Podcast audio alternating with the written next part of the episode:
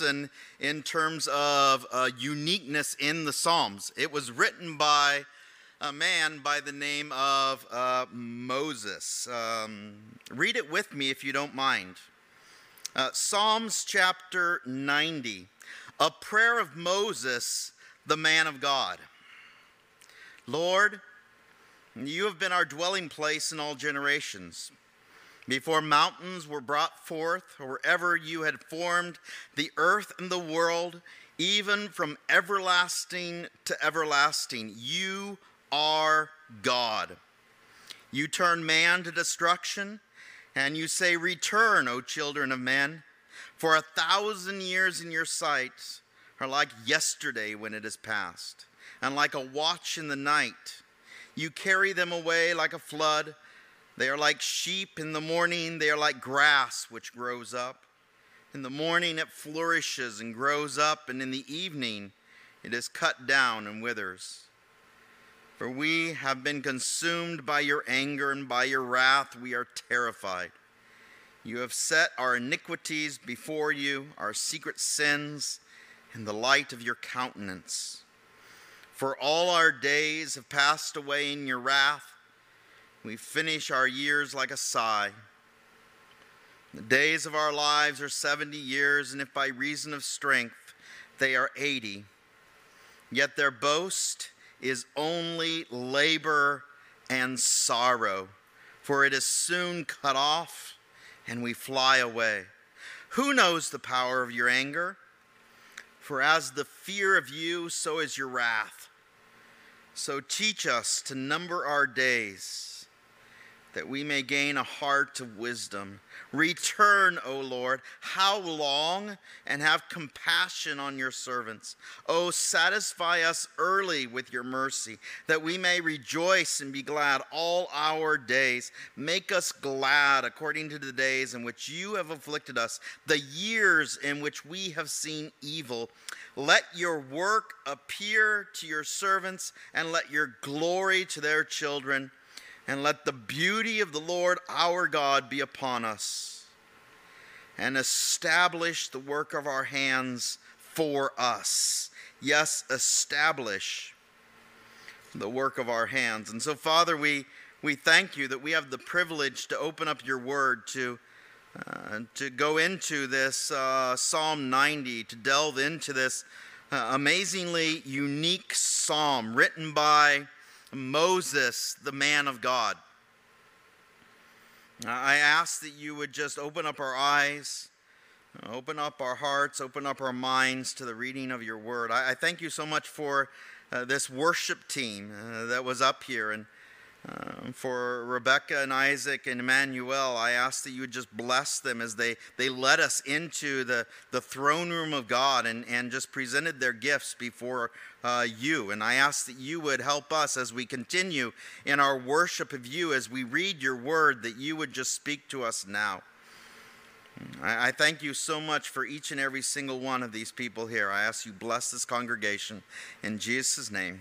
Amen and amen. Psalm 90. Uh, it starts with this amazing title. Uh, as with all the Psalms that have titles in the original Hebrew, the title is always the first verse. Uh, this was in the original version of the Hebrew Bible. Uh, it is the original title of the psalm, not the, you know, whatever is above that, you know, in the bold print in your Bibles, but but the actual first line of the psalm was this a prayer of Moses, the man of God. Do you understand what it took for Moses uh, to call himself a man of God? To have that title after his name.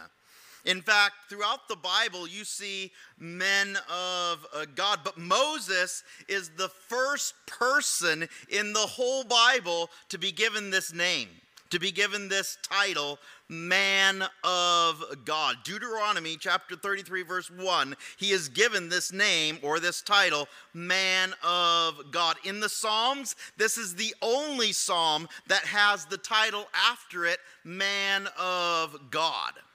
Moses the man of God? Who was Moses? You guys have already, you know, been to Sunday school, heard the stories, uh, read the Bible, read the first five books of the Bible, read uh, Exodus, and, and so many of us know what it was to be Moses. What did he do for the first 40 years of his life? He was a prince, right? He lived in Egypt. He was the grandson of the Pharaoh. He was sent to the best schools.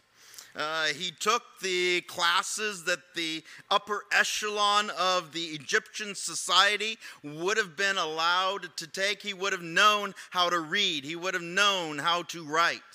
Uh, he would have known what it meant to lead a people. But what happened approximately when he was 40 years old?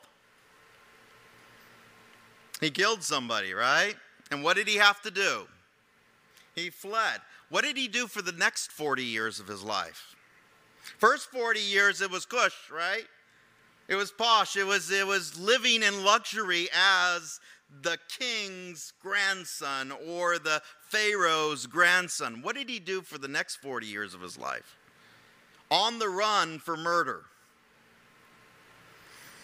He was a shepherd out there in the Midianite wilderness, marrying a daughter of a Midianite priest, raising sheep literally for 40 years. First 40 years of his life in Egypt, a prince. Second 40 years of his life, 40 to the age of 80, okay, a shepherd. What do you do normally if you're 80 years old? Get out the rocking chair, right? Turn on the TV. No, God had another purpose for the next 40 years of his life. From the age of 80 to the age of 120, what did he have to do? Lead an obstinate, rebellious group of people in the wilderness in circles. That's what he had to do. Now, all this preparation that he was in training for for the first 80 years of his life led to leading the people of Israel. And at the beginning of this wilderness wandering, approximately at the age of 80, 82, uh, he writes this prayer. And, and, we see that, that it's a prayer uh, to God from a man of God. There's another title that Moses has as well. Turn with me to Numbers chapter 12, verse 3. Numbers chapter 12, verse 3.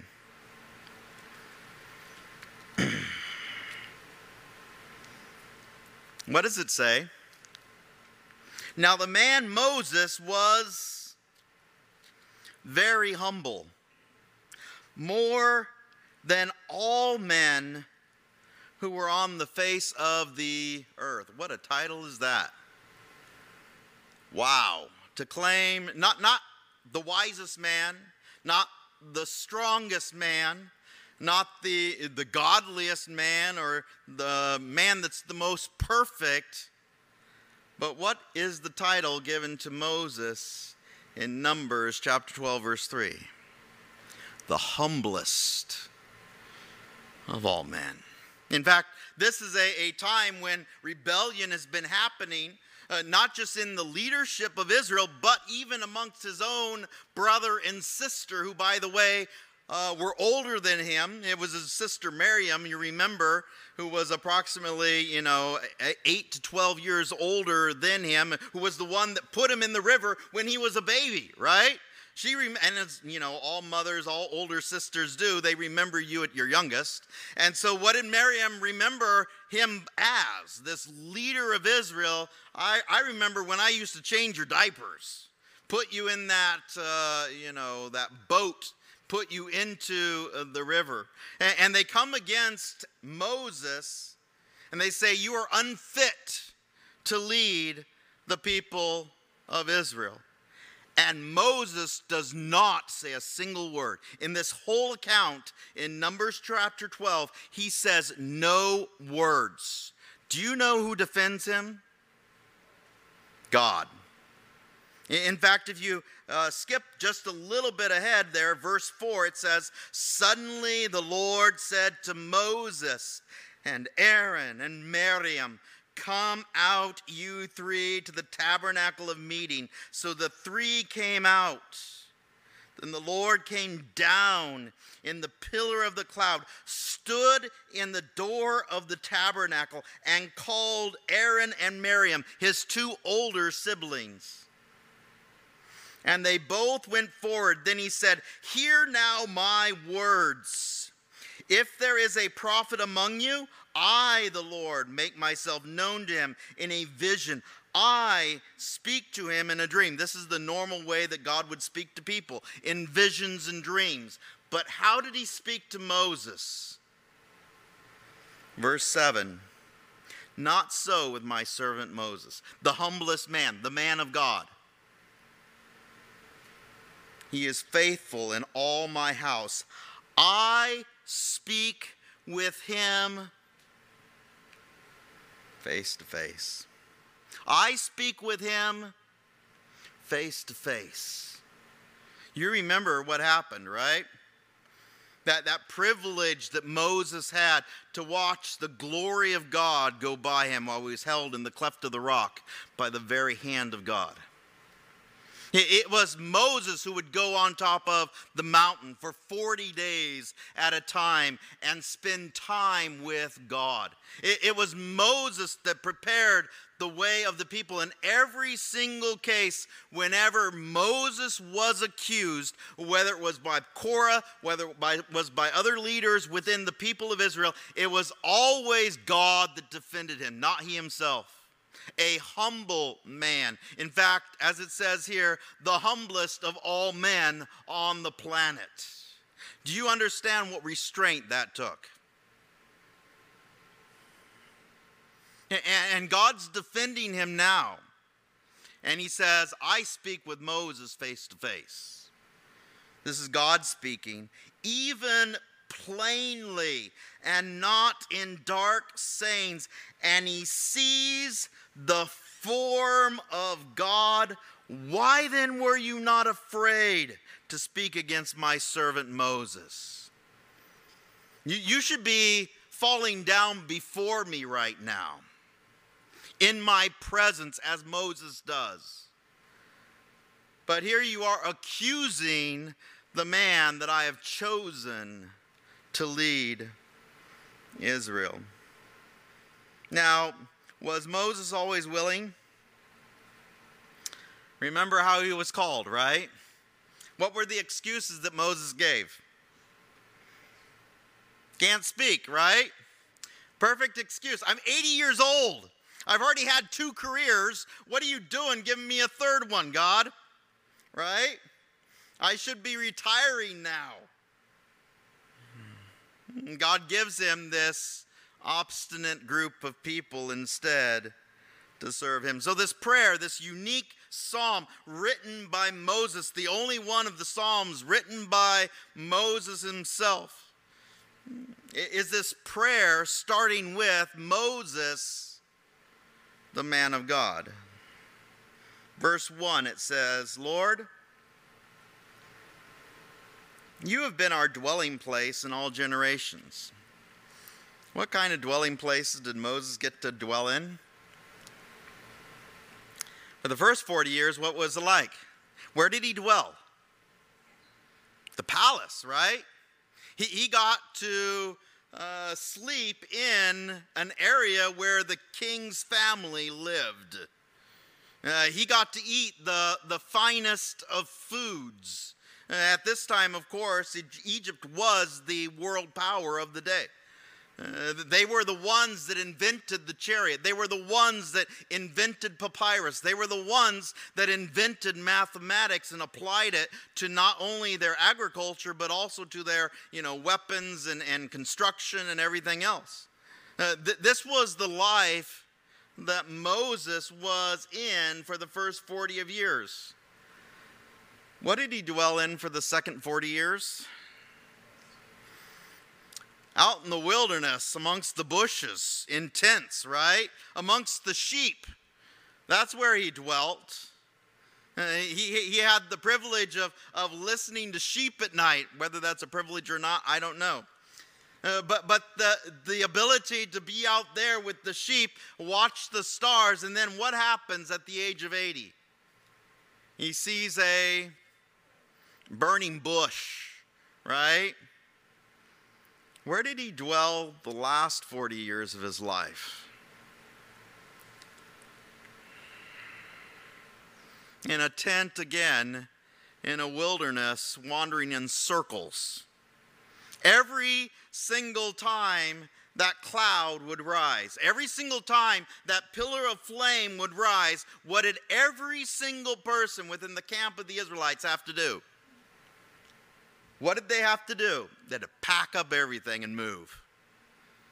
And, follow that cloud, follow that fire. They had to pack up the tabernacle. They had to pack up their belongings. They had to pack up their tents. And they had to move to the next location. This was Moses' life for the last 40 years of his life. Verse 2, what does it say? Before the mountains were brought forth, or ever you had formed the earth and the world, even from everlasting to everlasting, you are God. Who wrote the book of Genesis? Who was told the story of creation and wrote it down? Moses. In fact, Moses uh, wrote the most words in all the Bible, you understand. The first five books, the Pentateuch, uh, Genesis, 50 chapters. Exodus, 40 chapters, right? Uh, Numbers, Leviticus, Deuteronomy in the 40s and 30s in terms of chapters. More than any other writer in the whole Bible, Moses wrote not only the history of Israel, but literally the history of the world. He, he heard firsthand account of how God formed those mountains, how God formed the universe, how, how God made everything that we see around us in nature. It, it was God who told Moses in the beginning. God created the heavens and the earth. It was Moses that penned those words of how man was formed from the dust of the earth, right? It was Moses that wrote the history of the world. It was Moses that was told the accounts of Abraham and the beginnings of Israel and how they were kept in Egypt until God brought Moses to lead them out.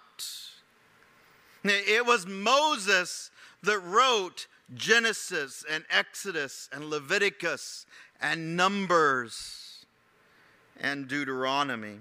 And also the one psalm that we're reading here, Psalm 90. Verse 3, it says, You turn man to destruction and say, Return, O children of men, uh, for a thousand years in your sight are like yesterday when it is past, and like a watch in the night. You carry them away like a flood.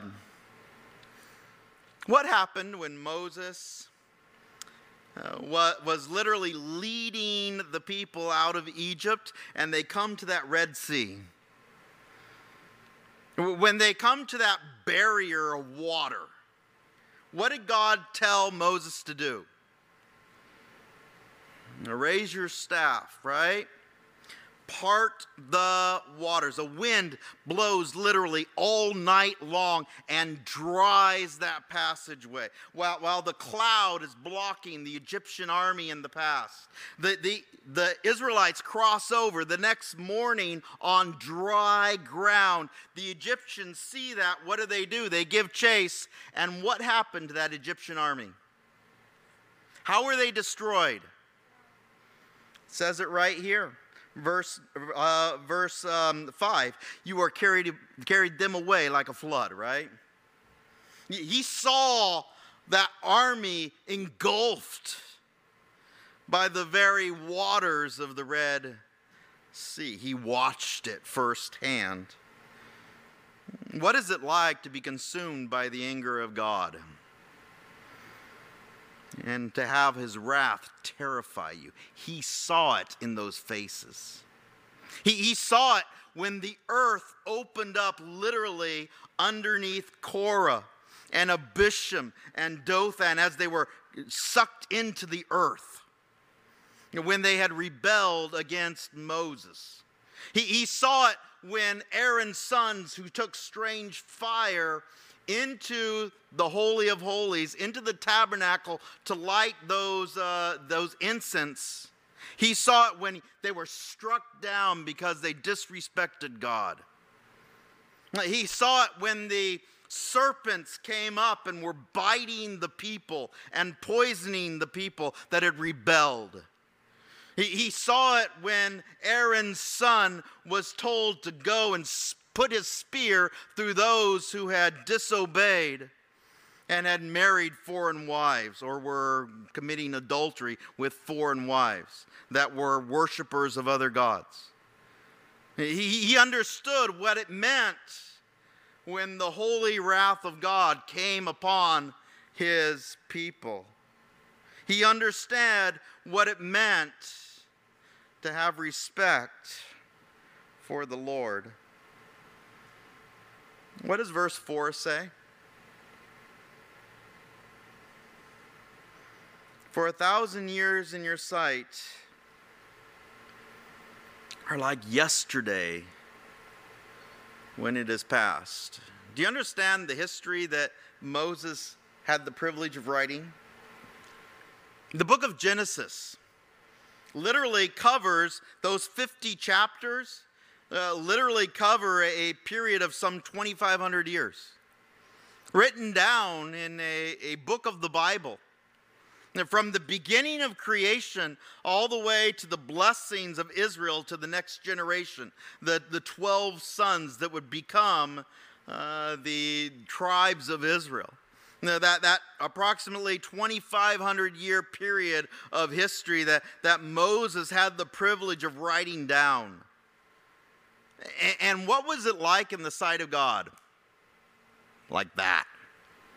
Those thousands and thousands of years recorded in the book of Genesis, told to Moses like that. History, thousands and thousands and thousands of years. To God, what are they like? As if they just happened yesterday, as if they had just happened, or like a, a watch in the night, a, a approximately four hour time period. Verse 5, it continues on. They are like sh- asleep. In the morning, they are like grass which grows up. In the morning, it flourishes and grows up. What happens in the evening? It is cut down and it withers. Hmm, Moses, if you remember, lived literally to the age of 120. Uh, he, he had the, the privilege of, of seeing not only uh, what it meant to live in a, a wealthy society, but also to uh, dwell amongst the sheep. And what was those f- first 40 years like? What was that second 40 years like as, as Moses looks back on his life at the age of 80? How fast did it go? You know, if, if you're older, you understand. What, what, what did those years, those watching your children grow up, uh, those years in the past, what did it feel like? As if they were over like that, right? It seems like time goes faster and faster and faster uh, the older you get. In, in the morning, when I was younger, I was rich. I could do anything I wanted. But what happens later on in life? Does it get harder? For Moses, it did.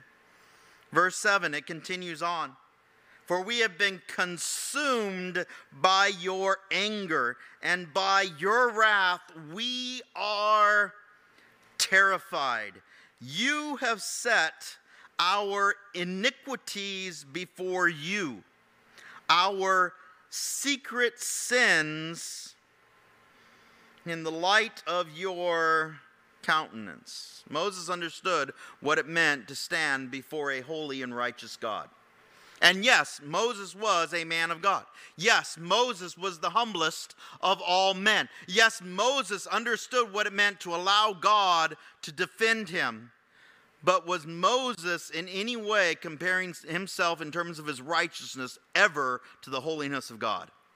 No.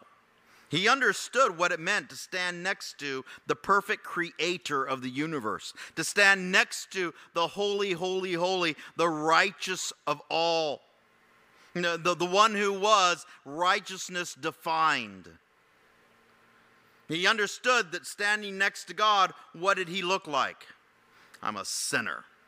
I have lots of iniquities, and I know that I have secret sins in my life.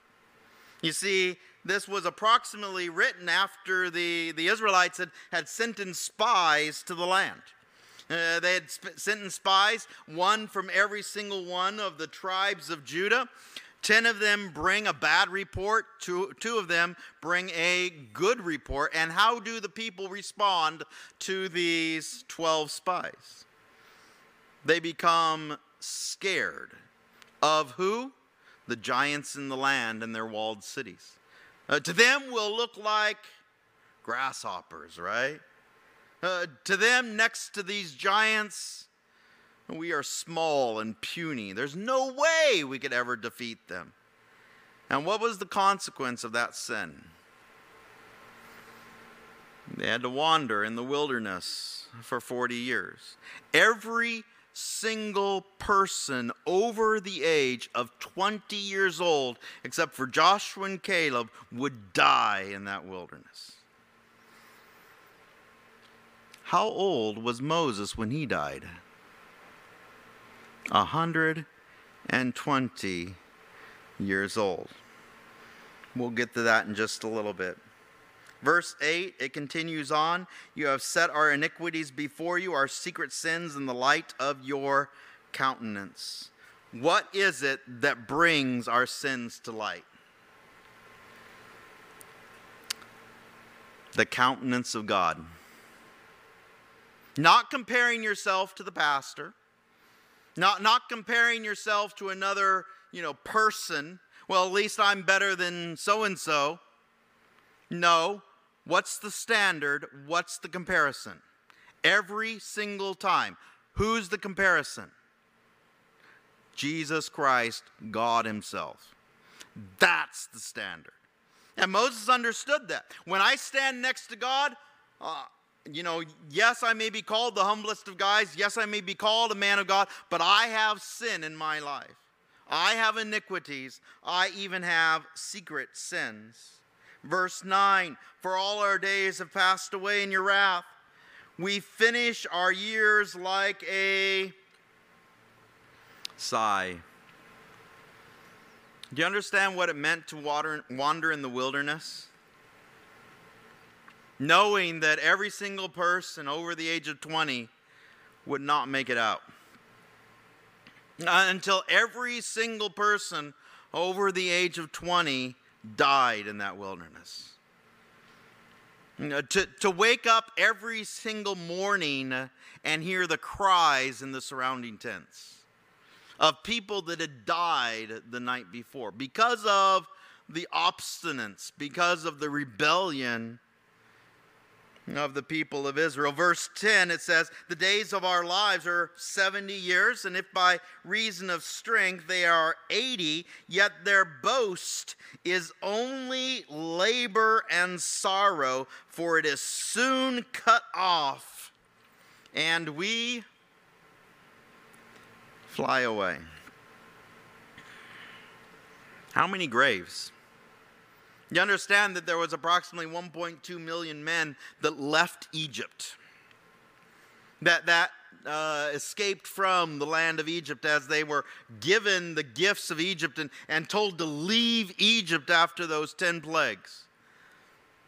Those 1.2 million men and their families, every single one of them that was over the age of 20 had their burial grounds in the wilderness. Had their graves in the wilderness. What is it like to have a fleeting life? When you get to that age of 70, when you get to that age of 80, knowing that most of your life is behind you. Moses understood it perfectly. It continues on, verse 11 Who knows the power of your anger? For as the fear of you, so is your wrath. So teach us to number our days that we may gain a heart of wisdom. What was it like to lead a rebellious, obstinate people who wanted, by the way, to return to Egypt? Who didn't remember the times when uh, they were beaten and whipped and had to build things for the Egyptians. All they remembered was the cantaloupe and being able to put their, their fork into the fire and, and take out some meat. What was it like to be confronted with that rebellion day in and day out? Just leaving the nation of Egypt, crossing the, the miraculous uh, parting of the Red Sea, and, and then for the people to say, I'm thirsty and I'm hungry. And what does God do? Gives them water from the rock. It gives them the sweetener to put into that pool in Marah. Uh, that, that, that gives them the manna literally every single day while they're wandering in the wilderness. Uh, that gives them the quail that just flies in miraculously. So that all they have to do is scoop them up. Who provided all that? It was God. It was God. Verse 12 it says, So teach us to number our days. Every single day is precious. Every single day that we have to live here on the earth and serve God is precious, that we may gain a heart of wisdom. What was it like to be Moses and have to lead 1.2 million people around in a circle in the wilderness. Every single day, the Bible says, he would wake up, and, and, outside his tent was a long line of people. And what were they wanting? My neighbor stepped on my whatever, right? My, my neighbor took my lamb, or, or my neighbor did this to me. And, and every single day he had to spend literally listening to the complaints of Israel until his father in law came, the priest of Midian. And what did he tell him to do? Divide the people up. You know, you're working too hard, right? The, the wisdom of his father in law coming to him, tell him you need to divide the people into thousands and, and five hundreds and hundreds and fifties and tens so that they can judge the little stuff and you can judge the big stuff, right? You're working yourself too hard. You're 80 years old. What are you doing, right? You need to uh, take care of the big problems. A heart of wisdom. Verse 13. I love this. What does it say? what does it say? The very first phrase of verse 13. Return, O Lord. Return, O Lord. You know what the New Testament version of that exact same phrase is? Maranatha. Maranatha, come Lord Jesus, right? Come now, right? The, the same hope that we have now for the return of Jesus Christ. Uh, that, that he gave as a commission to those you know people on, on literally on the mountain as he was rising up to go forth into all the world and, and preach the gospel to uh, everyone, starting in Jerusalem and then Judea and then Samaria and then to the othermost parts of the earth. They, they were waiting for him to return, even that very day, by the way. But God had a commission for them. Same thing with Moses. What was his commission? To take care of an obstinate, rebellious people wandering around in the wilderness in circles. Every single day, having to pack up their tents and, and watch where God would lead them to the next station or the next area. Return, O Lord. Return, O Lord. How long? And have compassion on your servants. Oh, satisfy us early with your mercy that we may rejoice and be glad all our days. You understand what that heart of wisdom uh, that, that Moses was given, being the, the humblest of man, a, a man of God, a man who would spend literally days, weeks, literally months on top of mountains listening to the word the very word of God. To have those 10 commandments written by the finger of God and given to him. And then to see the very people who he's leading, what are they doing? Worshiping cows, dancing naked before cows, led by his brother. I just, I just took their rings and threw it in the fire and out came a cow, right? That's what he said. This was Moses, what it meant to lead an obstinate group of people. Verse 14, it says, Oh, satisfy us early with your mercy that we may rejoice and be glad all our days. You see, Moses not only was uh, a prince first 40 years of his life, uh, not, not, not only was a shepherd the second 40 years of his life, not only the leader uh, of the people of Israel the last 40 years of his life, uh, his name is mentioned in more books of the Bible than any other person. Do you understand that? M- more in every single book, okay? Uh, of those 66 books, he's mentioned in 31 of those books. David's not mentioned that many times. Jesus isn't mentioned that many times. Jesus is only in the, the, the, the New Testament. Moses is mentioned in 31 books of the Bible. Mm, uh, he, he, is, he is touted over and over again as this leader of Israel. Who was it there on the Mount of Transfiguration as Jesus and Peter and John and James are there? Who was it that showed up? Moses and Elijah. It was Moses that had the privilege after he was, you know, uh, literally, you know, uh, raised from the dead to be able to uh, come back on that, t- uh, on that mountain of transfiguration. And who did he fellowship with? Who did he talk with? Jesus. Uh, along with Elijah, who lived, you know, approximately 700 years later, by the way. It continues on. Make us glad to the days in which we have, or you have afflicted us, the years in which we have seen evil. What a prayer. What a prayer. This should be on our refrigerators, on our mirrors. Do you understand what he's saying here? Uh, teach me, God, to be joyful and glad when hardships come in my life, literally hand delivered by you. When, when you allow hard times in my life, Teach me to be glad. Teach me to be joyful in those times. Uh, teach me not just to endure, teach me not just to be satisfied, the status quo, but teach me to be glad when you bring the hard times in my life. You know, what, what is that like to pray that prayer? Every single day, as Moses had to watch that cloud, that pillar of fire, what would they have to do? Got to pack up my tent again.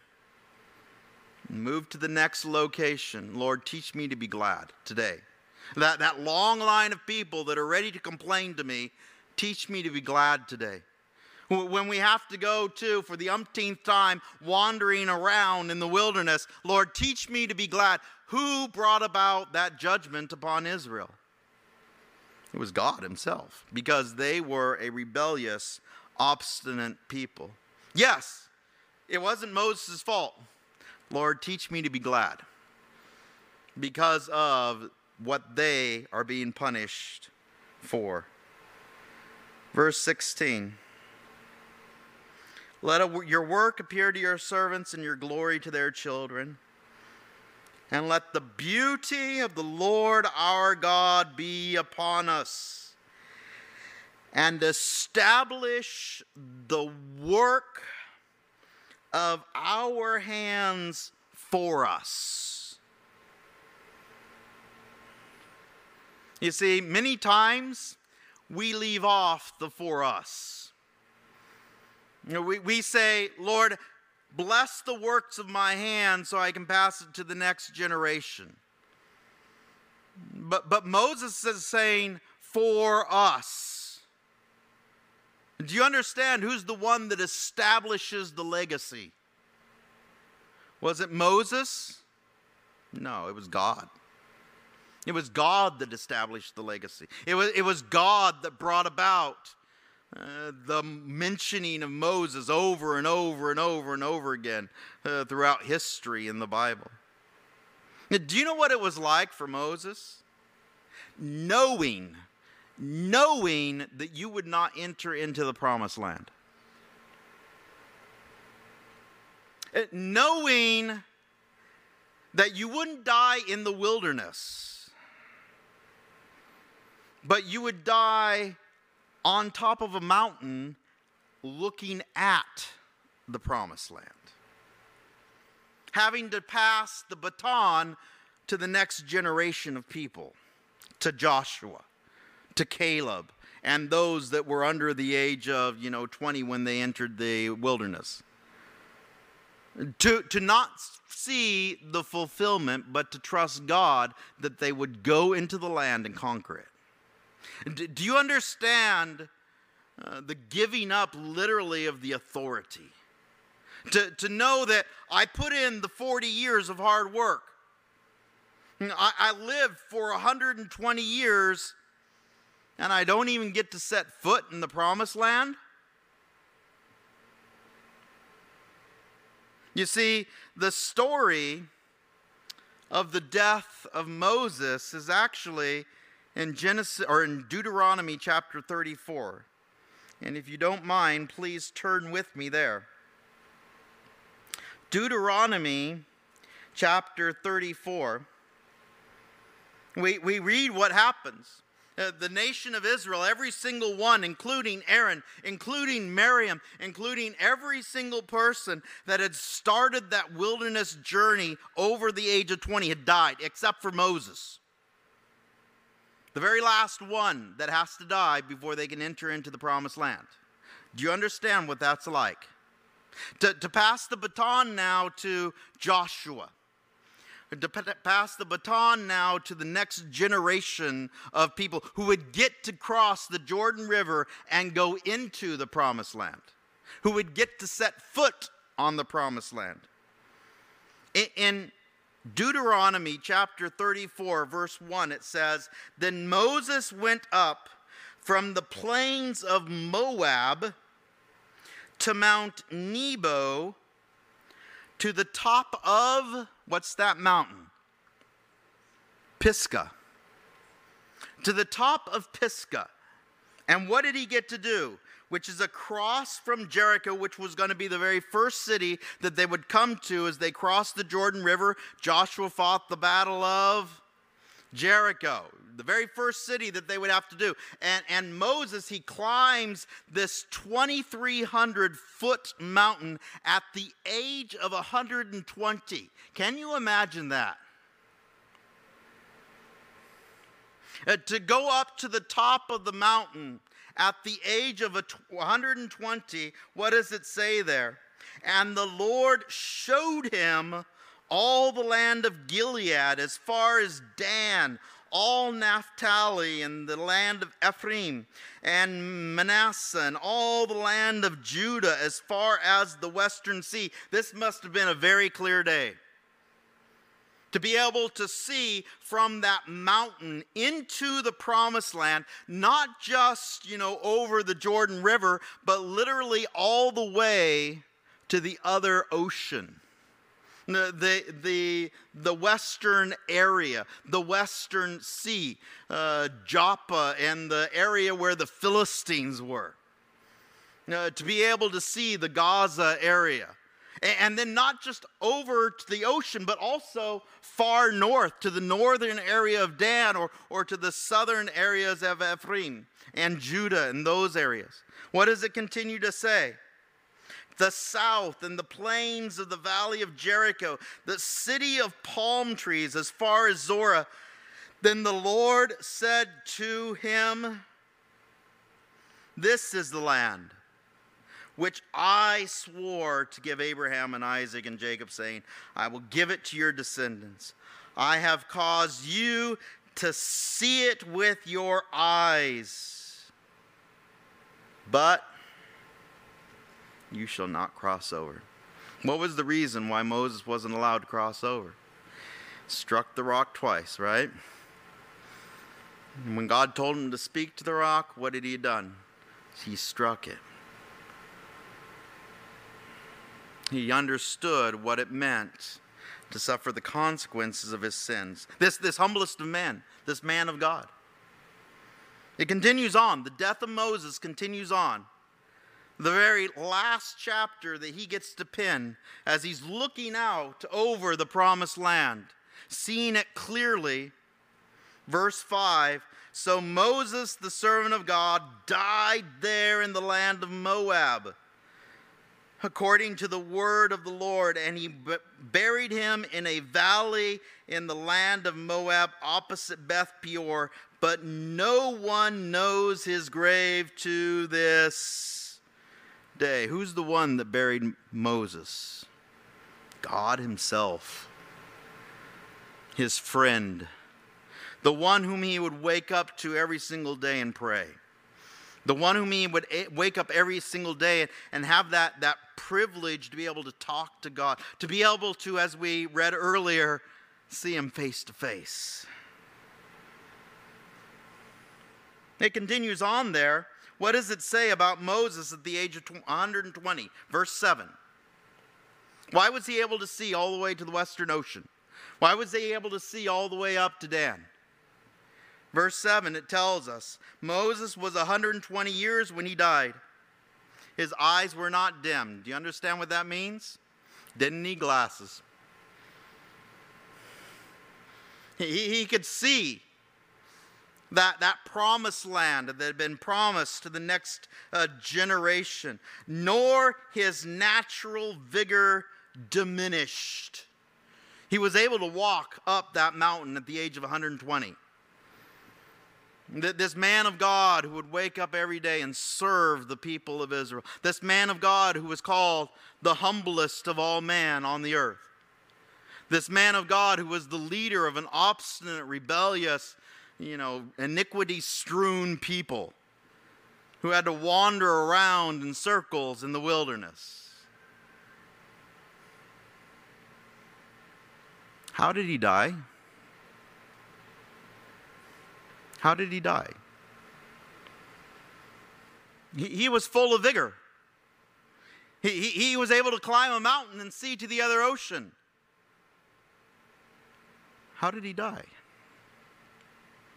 Because he was told he couldn't enter the promised land.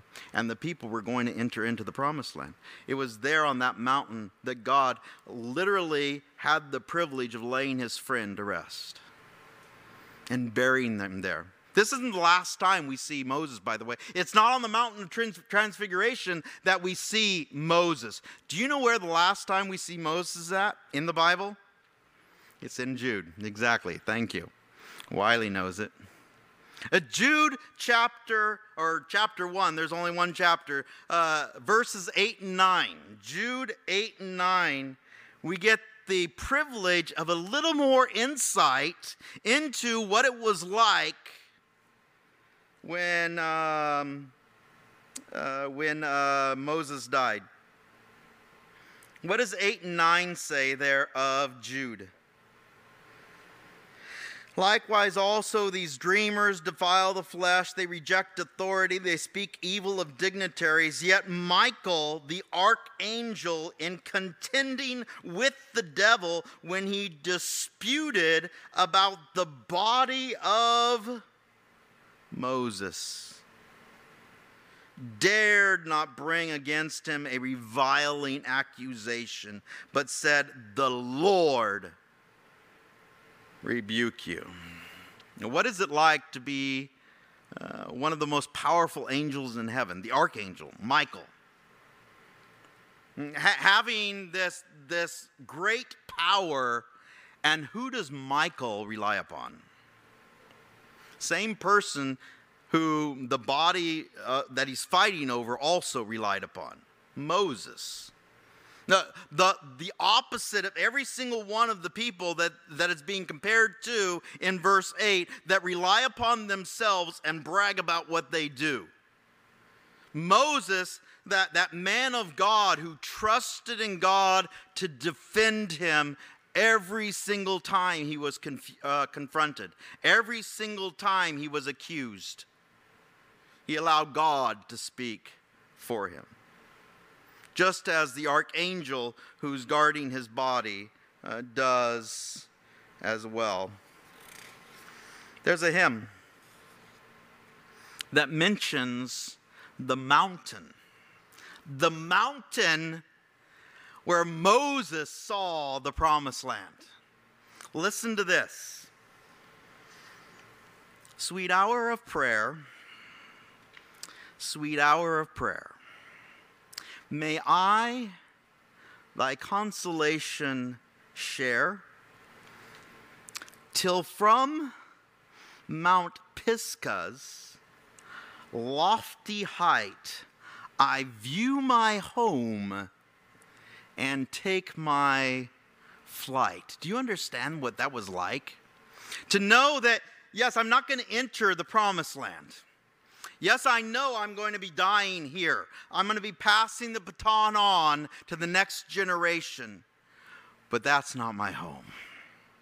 That is not my home. Where is my home? In the presence of God, where I get to see Him every single day face to face, where I don't have to wake up every single day and see a long line of people ready to complain. And I get to be in the presence of my friend, God. If, if you know this hymn, or even if you don't, we're going to sing it, you know, four times, the, the, the various uh, uh, stanzas here, and, and the tune is exactly the same for every single one of the, these stanzas, just like a, like a hymn. And so you'll, you'll catch on uh, very quickly. Please, please join me in this hymn. Sweet hour of prayer, sweet hour of prayer that calls me from a world of care, that bids me at my Father's throne, makes all my wants and wishes known. In seasons of distress and grief, my soul has often found relief, and oft escaped the tempter's snare by thy return, sweet hour of prayer. We'll try and bring it down just a little bit. Sweet hour of prayer, sweet hour of prayer, the joys I feel, the bliss I share. Of those who anxious spirits burn with strong desires for thy return. With such I hasten to the place where God my Savior shows his place. And gladly take my station there and wait for thee, sweet hour of prayer, sweet hour of prayer, sweet hour of prayer. Thy wings shall my petition bear to him whose truth and faithfulness engage the waiting soul to bless. And since he bids me seek his face, believe his word, and trust his grace, I'll cast on him my every care and wait for thee, sweet hour of prayer. Sweet hour of prayer, sweet hour of prayer, may I thy consolation share, till from Mount Pisgah's lofty heights I view my home and take my flight. This robe of flesh I'll drop and rise and seize the everlasting prize and shout while passing through the air, farewell, farewell, sweet hour of prayer. And so, Father, we thank you. We thank you for Psalms like this, Psalm 90, written by a man of God written by a man who was the humblest of all and, who literally left this psalm for us, this prayer for us, so that when we go through the hard times, at whatever age it may be, at whatever career change it may be, at whatever place in life we are, that we too would pray this prayer, just as Moses did. Mm, that, that we would have that sweet time of communion uh, with you and just bring our hearts' requests before you. Uh, bring our, our hearts' uh, bemoanings before you. Uh, bring before you the cares of this world and lay them at your feet, Father. And so help us to be like Moses, a man who could have bragged about all the things he did, who could have uh, bragged about all the things that he wrote about, how, how he had the privilege of being able to, to listen and see God face to face and, and be able to hear about the very creation of the world. And yet, being that humble man that he was, he allowed God to defend him every single time. He allowed God to establish his legacy. He, he allowed God to stand there and judge the people of Israel and, and defend his leader. And even to take him to that very top of that mountain and be able to see the promised land, knowing that he would never enter it, and allow God to take him home. And so, Lord, I, I ask that you would help us tonight that when the hard times come, that we would bring them to your feet. That, that, that when the hard times come in our lives, as they do for every single one of us, that, that we would gladly bring them at your feet. And Lord, help us to have joy in those circumstances. Help us to know beyond a shadow of a doubt that you're walking there with us. Uh, just as, uh, as Isaac sang tonight, that, that you are our shepherd, that, that you're the one that guides us, that we are just the sheep of your pasture.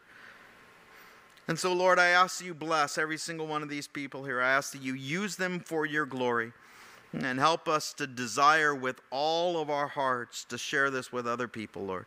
We love you in Jesus' name. Uh, amen.